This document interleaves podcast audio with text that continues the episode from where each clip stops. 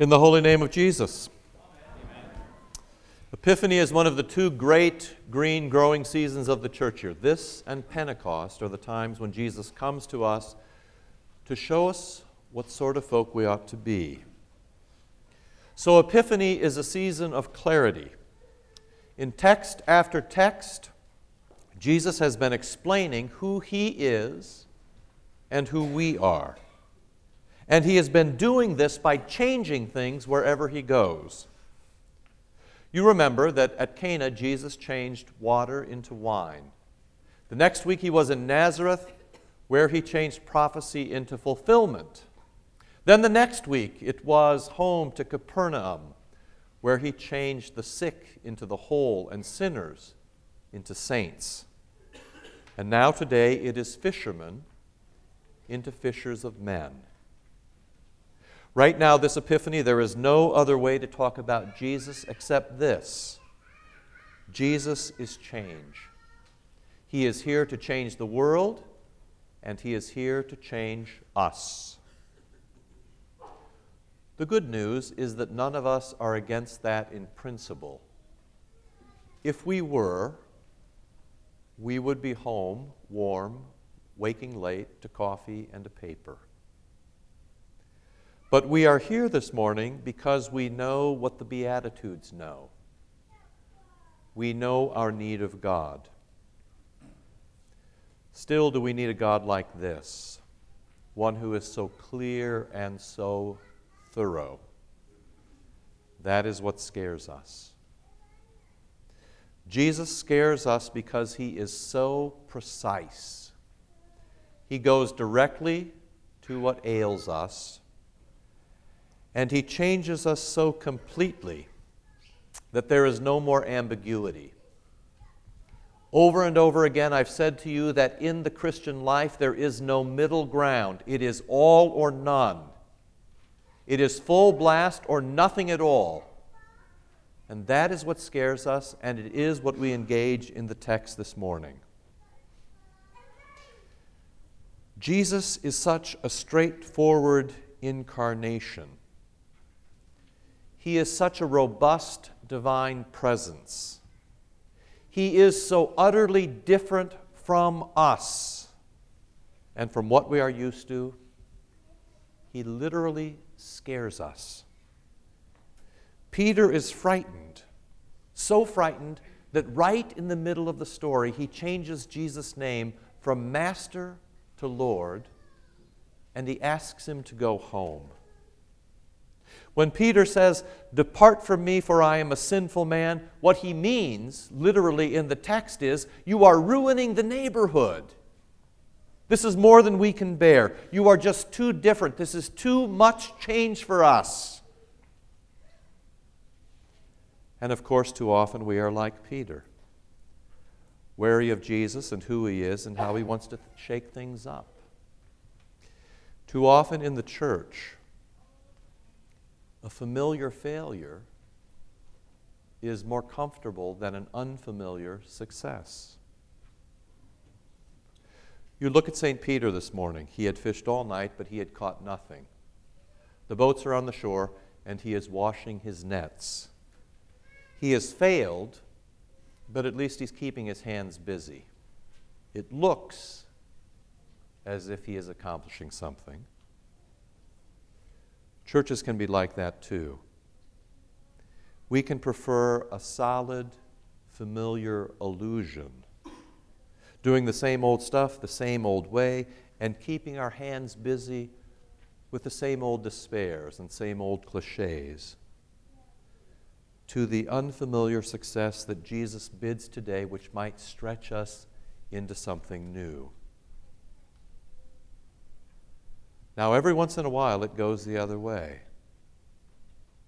We saw it at Cana and at Capernaum. And we see it then with Peter here today, when Peter finally stops and does what Jesus asks.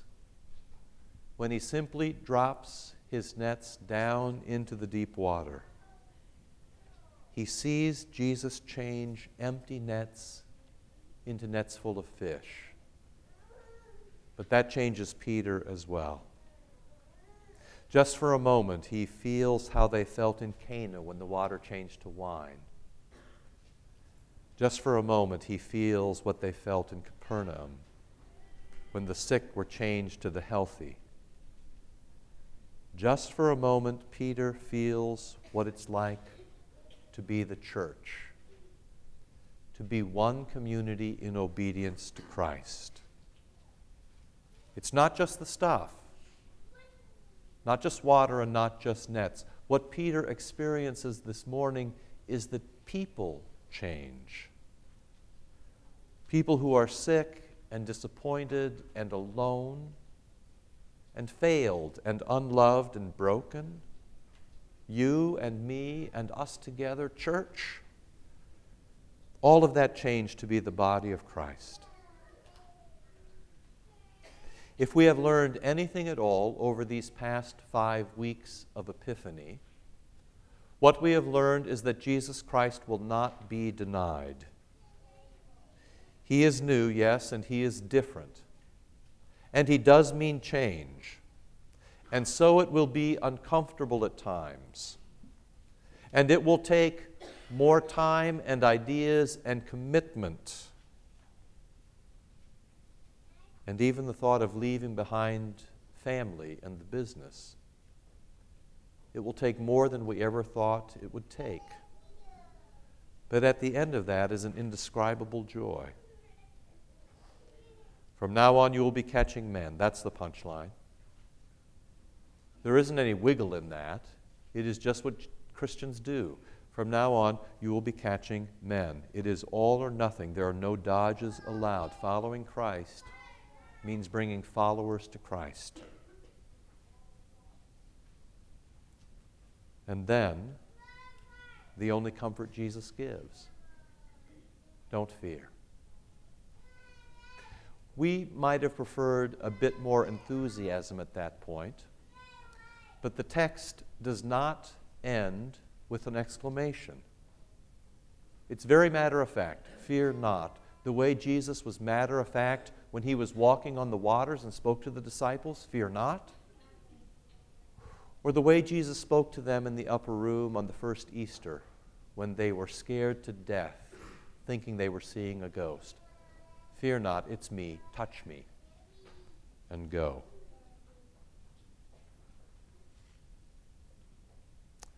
If the Father sent Jesus and death can't hold him, and he's here with us, then there is nothing that he or Peter or you or I or we together cannot do. There is nothing for us to be worried about. And so we see Peter and James and John leave everything and follow. To turn this into a sermon about a capital campaign is like shooting fish in a barrel. There is no difference between a disciple and a steward. Disciples and stewards are meant to bring all they've got to bear on the gospel of Jesus Christ.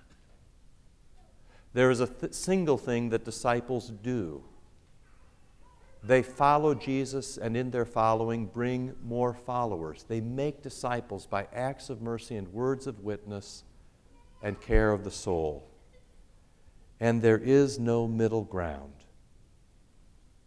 The challenge is to leave everything behind, to open our hands, to expose everything to Christ and His will, everything,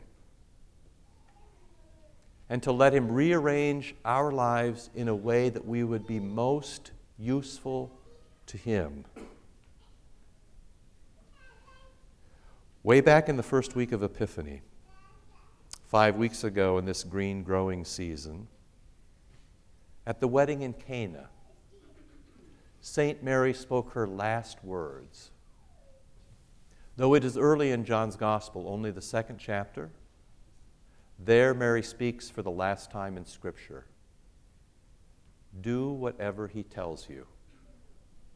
And they did, and things changed, and they changed. And they came into this strangely happy and wonderful place where they were one a place without fear. And life was good. It was very good. And Christ ruled, and Eden was restored. And that is what lies before all of you here again this morning. In the holy name of Jesus, amen.